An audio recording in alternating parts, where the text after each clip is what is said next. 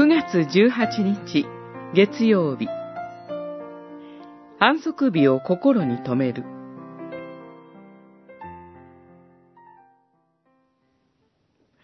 安息日を心に留め、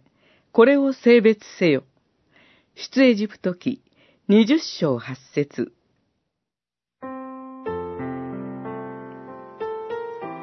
実会の他の戒めにも当てはまることですが、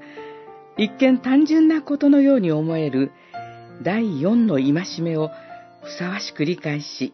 実践するためには、信仰的な知恵と分別が必要です。とりわけ、今という時代は、より一層必要なのではないかと感じています。主の日であっても、働かざるを得ない状況にある方や、高齢や病気などのゆえに、主の日の礼拝に集うことの困難な方が大勢おられる中、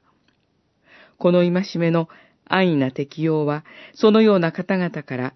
安息を奪ってしまうことになりかねません。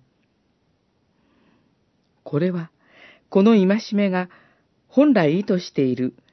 真の安息の実現とは正反対のことです。礼拝に出席することがしんどかったり、主の日の奉仕が時として重荷に感じられることもあるでしょう。そのような中で、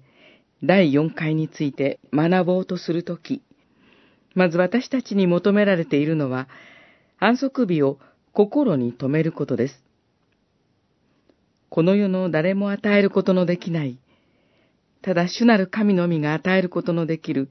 真の安息とその恵みが私たちに差し出されています。このことに感謝し、神が真の安息を実現してくださるのを神に期待しましょう。